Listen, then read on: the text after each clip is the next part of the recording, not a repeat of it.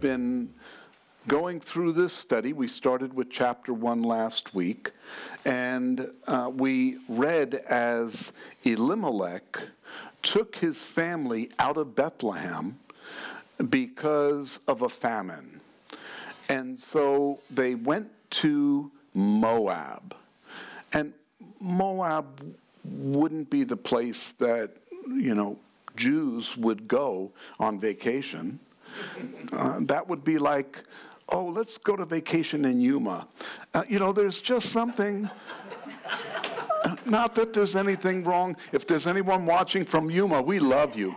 And, and not that there's anything wrong with Yuma, but that's not a vacation spot. You know what I'm saying? So, um, so when Elimelech took his family, uh, Naomi, Mahlon, and Chilion, and they left and they went to Moab, uh, it was because of food. He wanted to be provided uh, for his family, and that's where he was going to find uh, food. So he went there. And uh, things didn't turn out so well. He died right away, leaving his wife a widow. Fortunately, Mahlon and Chilion had married uh, Moabite women, and now uh, they are uh, helping uh, provide for Naomi until they die.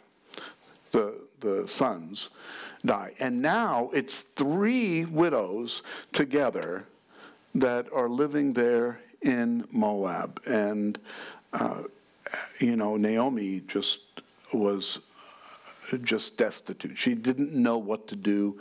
She had nothing. It was all taken away from her.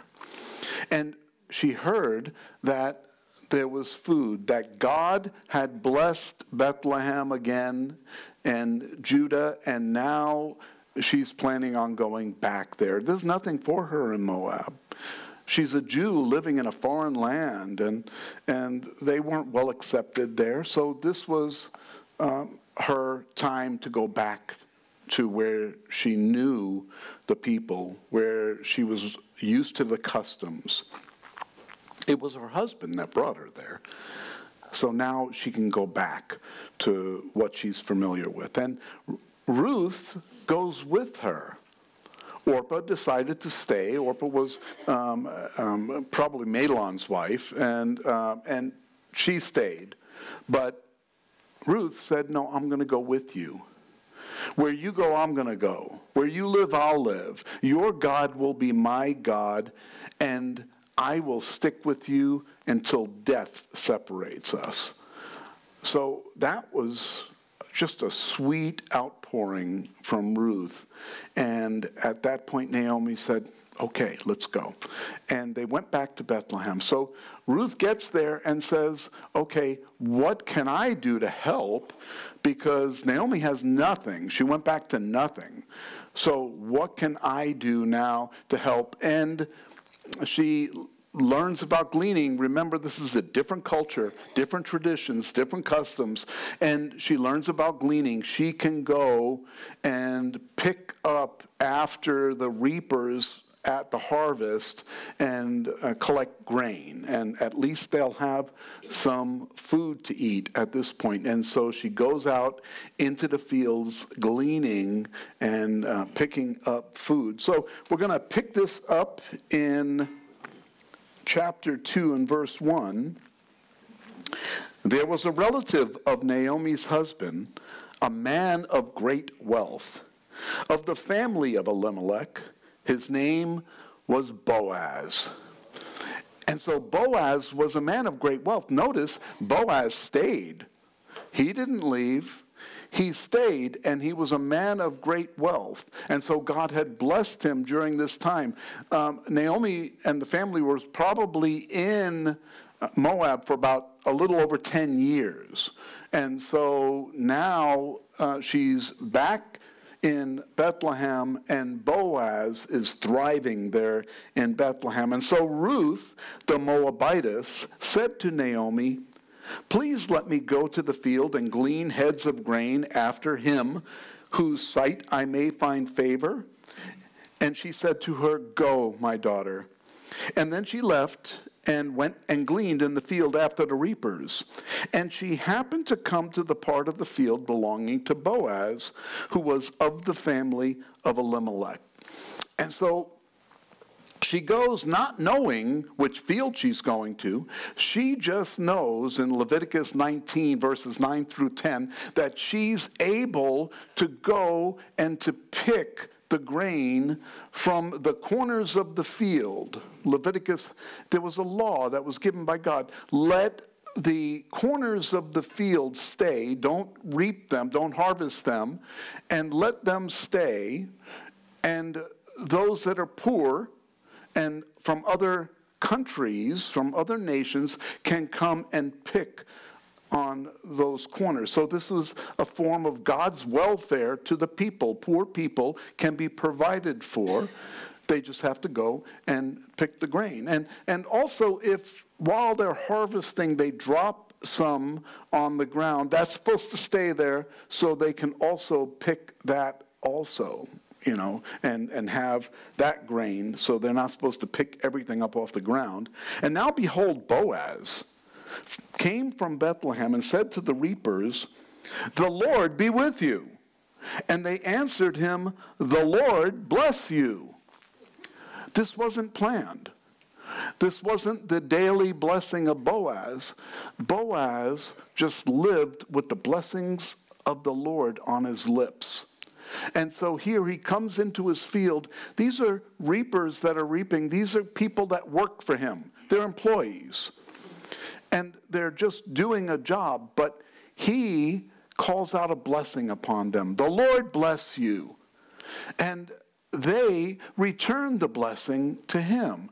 That shows you what kind of man he is and the character he has, and also how they received him. They want to bless him back. The Lord bless you. And so he must have really been well liked among all of those that work with him and, and those people that are employed by him. And then Boaz said to his servant who was in charge of the reapers, Whose young woman is this? So obviously, he saw someone in the field that he didn't recognize, and that's Ruth. And he said, Who is she? And so the servant who was in charge of the reapers answered and said, It is the young Moabite woman who came back with Naomi from the country of Moab. And Ruth then said to Boaz, Please let me glean and gather after the reapers among the sheaves. And so she came and continued from morning until now. Uh, excuse me, he, she said that to the, uh, to the head of the reapers. And she came from morning, she continued from morning until now, though she rested a little while in the house. And so here the, the head reaper, the head guy, is telling Boaz who Ruth is. She came with Naomi, and here uh, she is reaping, and she's working hard. She came in the morning, and she was reaping all day. There was a little time where she spent in the house, but she's out there busy the whole day. Then Boaz said to Ruth, You will listen, my daughter, will you not? Do not go to glean in another field, nor go from here, but stay close by my young woman. And so Boaz had young women that were working the field also, and he said, Stay by them. Let your eyes be on the field which they reap, and go after them. Have I not commanded the young men not to touch you? What that really says is, I have commanded the young men not to touch you. And so she knows that he is protecting her. This is the kind of love and compassion that Boaz had, not only for Ruth, but for his people. And you can tell that he puts a hedge of protection around his people, a covering. This is a likeness of Christ, a likeness of Jesus who protects us and cares about us and loves us that way. And when you are thirsty, go to the vessels and drink from what the young men have drawn. And so now she can partake freely of whatever is being brought by the, the young men that go to the well and then bring. And this is not only for her, he does this for all his workers, but he's letting her know you're included. I'm going to protect you too, which, which is unusual because she is a Moabitess. Uh, Moabites weren't welcome. They weren't really um, a, a friendly with the Jews. And so this was rare that someone would open up and welcome them the way that he is. So she fell on her face, bowed down to the ground, and said to him, Why have I found favor in your eyes that you should take notice of me since I am a foreigner? And she just puts it right out there. Look, I'm, I know who I am. I'm a Moabitess. And I know that I'm a foreigner, and you are showing unusual kindness to me. You know, we can show the same kindness to people in our world. We need to show the same kindness to people in our world.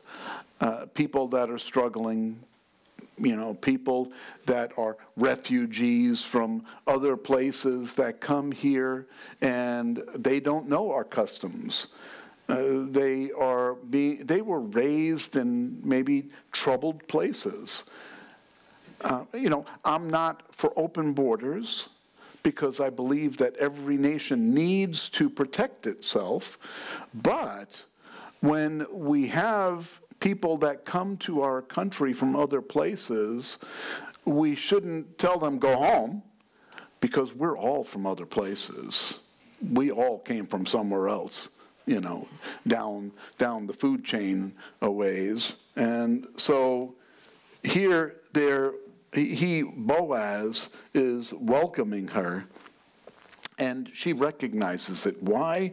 Did you take notice of me, a foreigner? And Boaz answered and said to her, It has been fully reported to me all that you have done for your mother in law since the death of your husband, and how you have left your father and your mother and the land of your birth and have come to a people whom you did not know before. Uh, so Boaz was heard about Ruth. He heard that Naomi is back. He heard, it must have been a small town.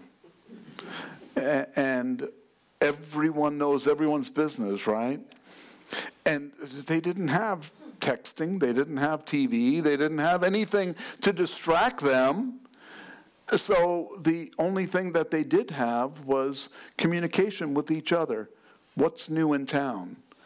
Oh, let me tell you, you know, Naomi's back, and she brought back, you know, one of the wives of her son who came with her, a Moabite woman, and here she is, you know, she's out there working in the field and providing and helping Naomi. And so he heard about what Ruth was up to. And now in verse 12, he said, The Lord repay your work, and a full reward be given you by the Lord God of Israel, under whose wing you have come for refuge. You see, he wasn't like the Pharisees, the Sadducees, the elite Jewish rulers who wouldn't even talk to a Moabite woman. That wouldn't even be something they would think of doing. You know, they would, you know, keep her away from the leaders. But here's Boaz saying, The Lord repay you. The Lord bless you. The Lord provide for you, under whose wings you have come for refuge. Because really, that's what she did. Remember, she left her home, her pagan people, and she came to Israel not knowing the customs and, and the things. The only way she knew anything about Israel was through Elimelech, Naomi. Well, she probably didn't get much from Elimelech because he died right away. Uh, from her husband, who obviously he wasn't really walking in the proper way of Judaism because he married a Moabite woman. You wouldn't do that if you were Jewish. If you were a practicing Jew, you just wouldn't do that. So here, the only way that she was learning about the Lord was through Naomi, who was a little bitter with God at that point. Look, you brought me out of Bethlehem to Moab, killed off my husband, my two sons. She felt bitter. When she came back, you know, they said, Oh, Naomi, you're back, you're back. Naomi means pleasant. And she said, Don't call me Naomi, call me Mara, which means bitter, because she's bitter from what happened to her. And she thought the Lord had something to do with it. But Ruth is now being told, Boaz. Boaz tells her, you're under the wings of the Lord. You're being protected by the Lord. And then she said, Let me find favor in your sight, my Lord. Different Lord. That's just a, a, a term, term of respect for a leader. For you have comforted me and have spoken kindly to your maidservant, though I am not like one of your maidservants. I'm not Jewish. I'm not part of your culture. But you have spoke kindly to me and let me find favor in your sight. And now Boaz said to her at mealtime, Come here and eat of the bread, and dip your piece of bread in the vinegar. And so she sat beside the reapers and passed parched grain to her, and she sat and was satisfied and kept some back. So she ate enough to where she had her fill, and then she kept some back. She took a doggy bag that's, that's what that means. So,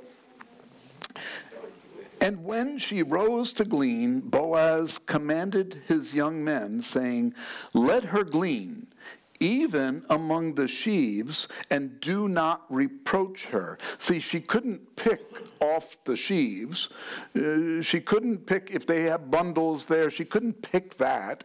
She had to wait for the stuff to fall on the ground. That's what gleaning is. You can't just pick the stuff that was able to be used and sold in the market. So um, he said, even if she does that, you know, don't reproach her.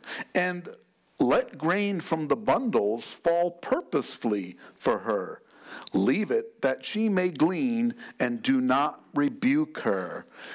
And so now he's setting it up so she has more than just what the others are getting. What because there are uh, she's not the only one there gleaning. There are other poor people there in the field, other women that are there gleaning at the same time, and she's going to benefit. You know, you ever have you ever thrown bread down for the birds?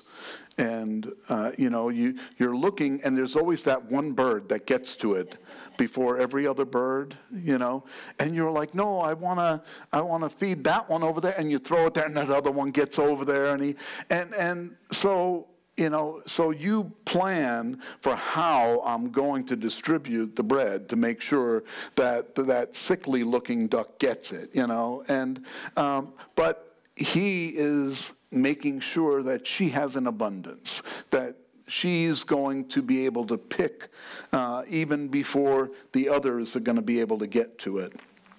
And so she gleaned in the field until evening and beat out what she had gleaned, and it was about an ephah of barley.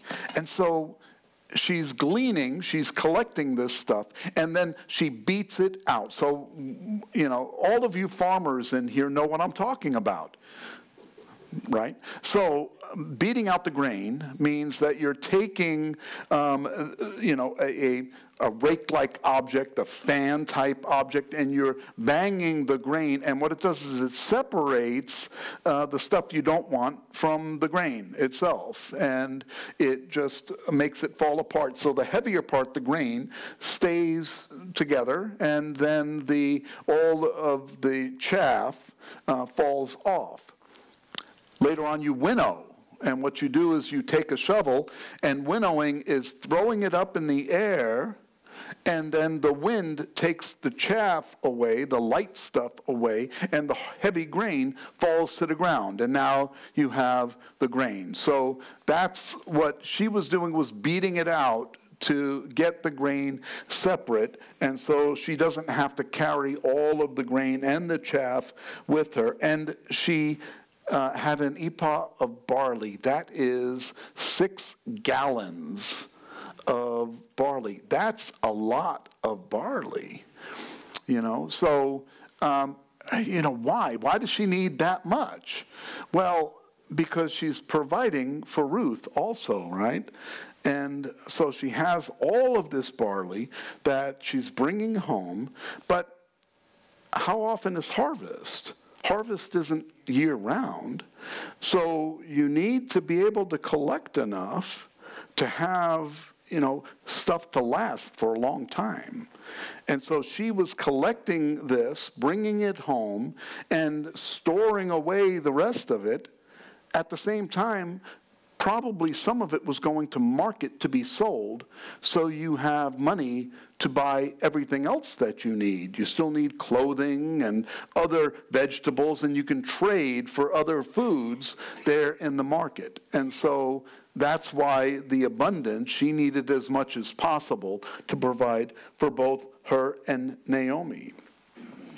And when she took it up and went into the city, and her mother in law saw what she had gleaned, she brought out and gave to her what she had kept back, and she uh, after she had been satisfied. So she took the doggy bag and gave it to Naomi.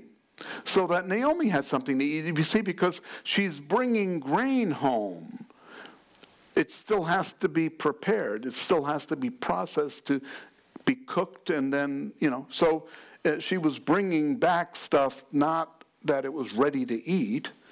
Uh, it wasn't a chicken that you pick up at Costco. It was just grain. And so that's why she brought back the doggy bag for Naomi. And so Naomi had something to eat uh, while uh, they were taking care of the rest of the grain. And her mother in law said to her, Where have you gleaned today? And where did you work? Blessed be the one who took notice of you. So she told her mother in law with whom she had worked and said, The man's name whom I worked today, and uh, with whom I work today, is Boaz. Notice the term work. You see, it's work that she had to go do. That was work picking up all of the grain and, and getting it all together and then carrying it all, you know, beating it and then carrying it all. That's work that she was doing. It wasn't work to benefit Boaz. It wasn't that he was paying her to do that, it was collecting it for her and Naomi. But Boaz wasn't benefiting at all from this work that was being done, but she was out there uh, truly working. Regardless of whether or not she was being paid, she was working very hard at doing that. And so uh, this is someone that has a work ethic. She actually goes and does what needs to be done. Uh, she wasn't going and expecting someone to give her something that, I think that's our society today. A lot of the younger people expect to be given something free, you know, without having to work for it. What do you mean I have to work for it? You know? That, that's what you have, the government has money for. You just give it to me. You have all that money, you can just print more and, and give it. Isn't that how it works?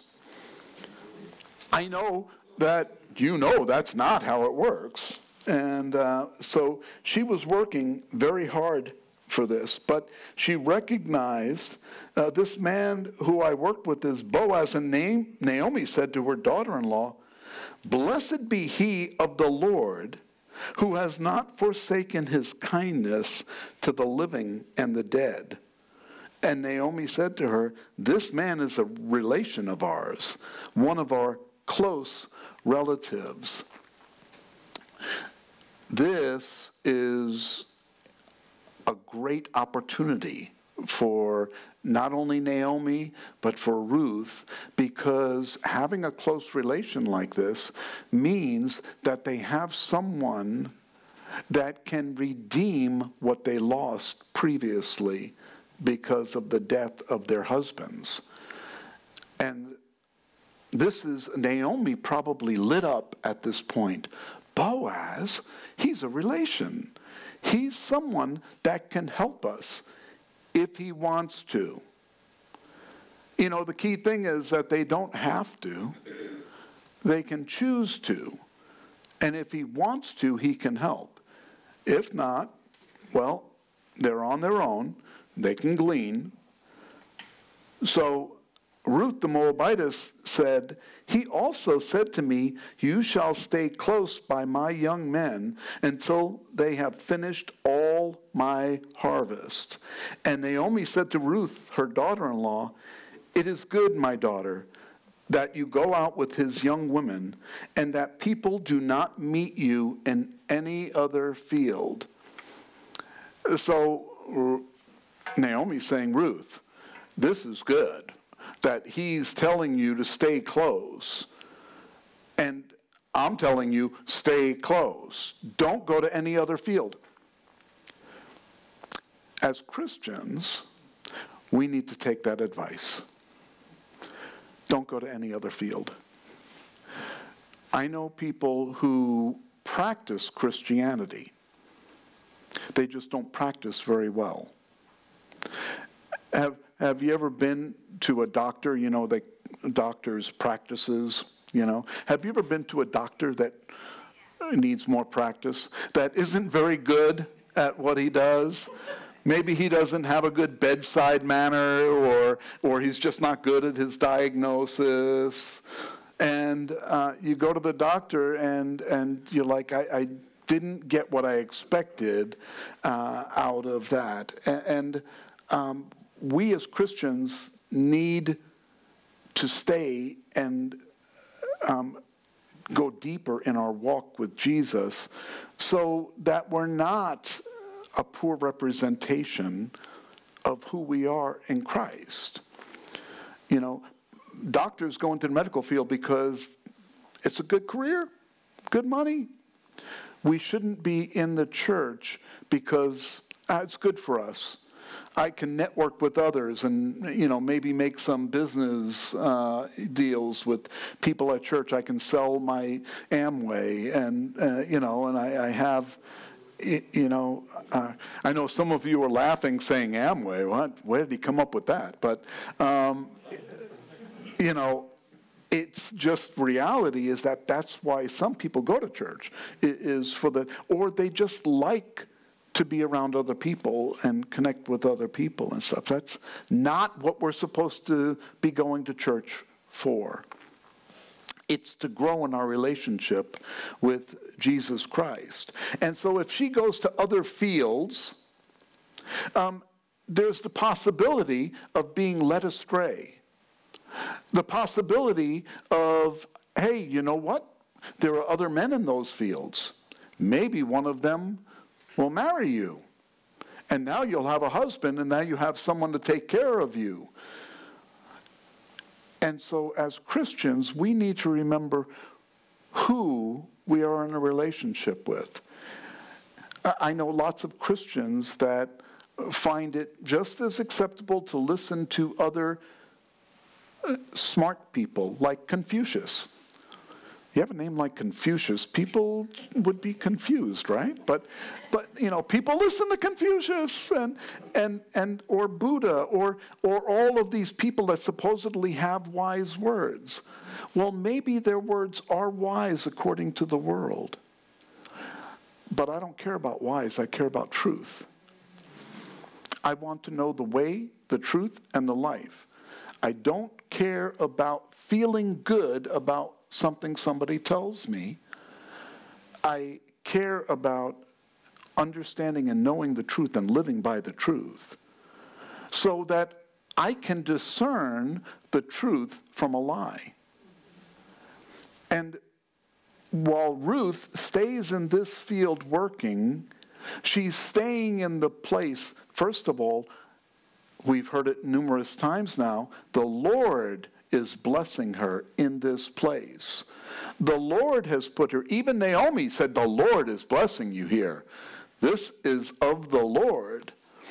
And if you go off into other fields, you can be distracted. Maybe by a handsome guy that's out in the field. And, and, you know, Ruth was very beautiful. And so maybe someone would see her and decide, you know what, I want her as part of, you know, my family and marry her. Or maybe have other intentions for her that aren't so honorable. And even the women in the other field would probably mistreat her because she's a Moabitess. And so they both, Naomi and Boaz, both said, stay in this field and work this field. And so she stayed close by the young woman of Boaz to glean until the end of the barley harvest and the wheat harvest. And she dwelt with her mother in law. So this is over a period of time that she was there staying during these harvests, and she dwelt with her mother in law. Chapter 3 Then Naomi her mother in law, said to her, My daughter, shall I not seek security for you, that it may be well with you? Now, Boaz, whose young woman you were with, is he not our relative? In fact, he is winnowing barley tonight at the threshing floor. And so, obviously, Naomi knows a little bit about agriculture and what's going on there. And, and uh, it was just part of their culture. And so she knew hey, he's going to be down there winnowing at the threshing floor. And winnowing, like I said, they throw it up and the breeze takes the chaff and then the grain falls to the ground. Well, during the day, it's hot. There's not a lot of wind during the day. And so it's not a, a real good time to be doing that. Besides, you're in the heat. Israel is very much like Arizona. And the temperature, the climates are very similar. And so when you're out there working in the sun, you're not going to be able to work very long, you know, throwing this grain up in the air. But in the evening is when the wind picks up.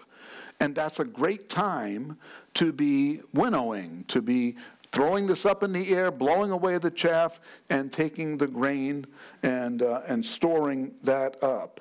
And so she said, Hey, he's down there winnowing. He said, Tonight at the threshing floor. And therefore, wash yourself and anoint yourself and put on your best garment and go down to the threshing floor, but do not make yourself known to the man until he has finished eating and drinking. That's the best time to get to know a man, right? I mean, you know, when I'm hungry, that's not the time to, to engage in, in, in any kind of banter, you know, because the banter is going to go, oh, honey, did you hear about this? No. And what about the food? You know, uh, what about dinner? You know, where, where are we going? What are we eating? You know, and, and so men uh, kind of, you know, that's like when Peter was up there on the roof and it was lunchtime, you know, and he was just getting hungry and he was all confused and he starts to have this dream about sheets coming down with all these animals on it. And I'm like, oh, you know, that's an advertisement for barbecue. and, and and, you know, that's what I'm looking at. But you know, here, Boaz, he's going to go out there, work all day, and now he's going to be eating and drinking and resting uh, there on the threshing floor. So she is told to go get ready, go get dressed up, you know, and then go down to after he's done eating and drinking. Then it shall be when he lies down that you shall notice the place where he lies, and you shall go in uncover his feet, and lie down, and he will tell you what you should do. And so everybody understands that, right? you know, eh, you have to really think about this. You know, what is is he talking about? Is that a custom in Israel? You uncover the feet, and now you know what's going on, right? Hey, my feet are uncovered. No, it's nothing like that. But she's going to go, uncovering the feet would wake someone up, but not in a jarring way, not in a, hey, wake up. Uncovering the feet, the, the feet will get cold and they'll get uncomfortable and, and they'll wake up, you know. And so she told her to go do that, and he will tell you what to do. And she said to her, All that you say to me, I will do. And so she went down to the threshing floor and did according to all that her mother in law instructed her. And after Boaz had eaten and drunk, and his heart was cheerful, guys, you know what, you know what she's talking about there. And, and he went to lie down at the end of the heap of grain, and she came softly, uncovered his feet, and lay down. And now it happened at midnight that the man was startled and turned himself, and there a woman was lying at his feet. And he said, Who are you? And so she answered. Now remember, he didn't have the night light on. It's middle of the night, midnight, dark, you know, uh, maybe clouds, maybe not, who knows. But he said, Who are you? And so she answered, I am Ruth, your maidservant. Take your maidservant under your wing, for you are a close relative. She just proposed to Boaz. She just asked Boaz, Take me as your wife. Take me under your wing, under your protection, because I'm a relative. And you, because you being a relative, can do that. You can fulfill that role and taking me in. And then he said, Blessed are you of the Lord, my daughter. Once again, Boaz goes straight to the fact that this is a blessing from the Lord upon Ruth. Blessed are you, for you have shown more kindness at the end than at the beginning, in that you did not go after young men, whether poor or rich. See, he watched what she was doing. She didn't go to find the best deal out there. Uh, she stayed with Boaz and she worked the field and she did what she was told to do. And God is going to bless her. Now, my daughter, do not fear. For I will do for you all that you request. For all the people of my town know that you are a virtuous woman. The people of the town, the word's getting around. This Moabite woman came here and she's living like a Jew. She's living as a virtue. As a matter of fact, she's probably living better than some of the Jewish women who would reject her. She is living a virtuous life. And, you know, here he has no problem with Ruth because he knows that she is a woman of virtue. And in verse 12, we're told, Now it is true that I am a close relative. However, there is a relative closer than I. Stay this night, and in the morning it shall be that if he will perform the duty of a close relative for you, good. Let him do it. But if he does not want to perform the duty for you, then I will perform the duty for you as the Lord lives. Lie down until morning. Now he's telling her to lie down, but he's not like, here's my blanket, come on. That's not what he's doing. She's going to lie at his feet. What a perfect picture of our relationship with Christ. We are at his feet.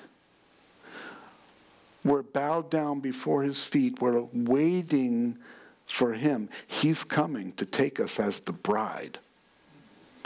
And we just waiting for that moment where he calls us, where he brings us into his presence. What a joyous time. But until then, we're at his feet, learning, growing in him, growing in our relationship and our knowledge of him. He's going to perform the duty. You know what kind of peace she has from that? Even if he doesn't, even if the other closer redeemer, kinsman redeemer, if that other person then decides to take her, at least she's covered. At least she's now has a family. But if not, she knows that Boaz just made a promise to her. If not him, then I will. And now she can have peace. So she lay at his feet until morning, and she arose before one could recognize another. And then he said, Do not let it be known that the woman came to the threshing floor. So he's telling his men, Don't let anyone know she was here, because she's a virtuous woman. He doesn't want that to get out there. Why didn't he send her home at midnight? Why didn't he just say, okay, get out of here so nobody sees you? Because can you imagine Ruth walking home at midnight and someone runs into her? What are you doing out at this time of night? The only people out at that time of night are not doing good things. And if he was walking her home, that would be even worse. You know, what are you guys doing out at this time of night? You know, you shouldn't be out here doing this. So he protected her by having her stay there.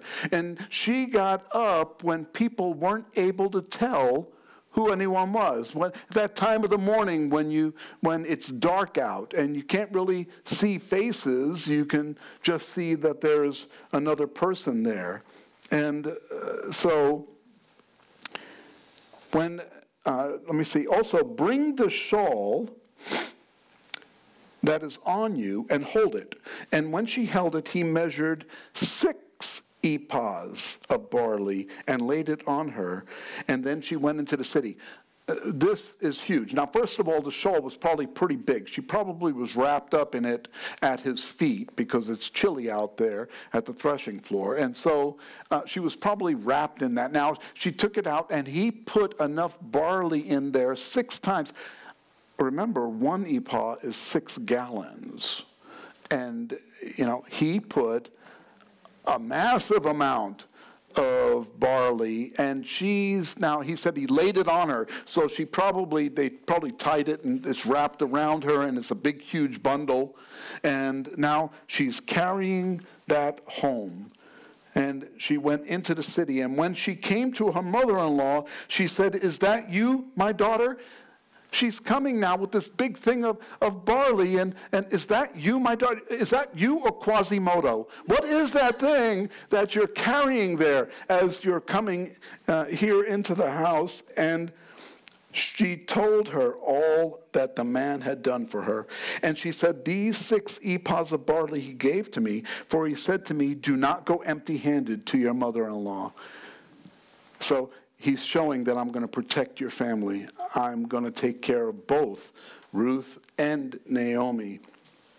And then she said, Sit still, my daughter, until you know how the matter will turn out. For the man will not rest until he has concluded the matter this day. And so, wow, what a story. Boaz is now going to go talk with the other relative that is the closer relative. But here Ruth goes home to Naomi, and Ruth is told, wait, wait, because we need to figure out, we need to wait for the story to conclude, wait for everything to finish. And he's not going to waste one moment. He's going to go and take care of this today. But we have to wait until we find out how, what, what the rest of the story is. And I'm sure that there was a comfort not only for Naomi, but for Ruth, knowing that she has a future now. Somehow, she's either going to have a husband she never met before, or she's going to have this Boaz who has demonstrated love, the love of God in her life and poured out love and blessing upon her. Man, she's hoping it's him. But, you know, uh, either way, she knows that now she's covered. She's welcomed into this family. As Christians, We are adopted into the family of God. You know, and that's the most awesome thing. Uh, it's hard for us to even imagine. You know, being adopted into the family of Bill Gates. Well, he has all that wealth, and man, just think, you know, uh, being adopted. I, I don't care about the wealth of this world when I know that the riches of God are what I really have access to. Uh, as an adopted child of God, we have unlimited resources, unlimited wealth, and none of it matters. All that matters is I know I'm going to be in the presence of God for eternity. That should be where our peace is. That should be where our comfort comes from. Not in everything that comes with it, just in the fact itself that we can call him daddy, that he is our Abba Father, our daddy, and that we get to spend eternity with him. And so, what joy! All we have to do is wait. We just have to wait it out. A day is as a thousand years, and a thousand years as a day with the Lord. And we don't have to wait a thousand years, fortunately, because we're pretty much all old. And um, we're, we're going to be leaving here soon. So, you know, it's not a thousand years, it's, it's moments before he returns to take us home. Amen?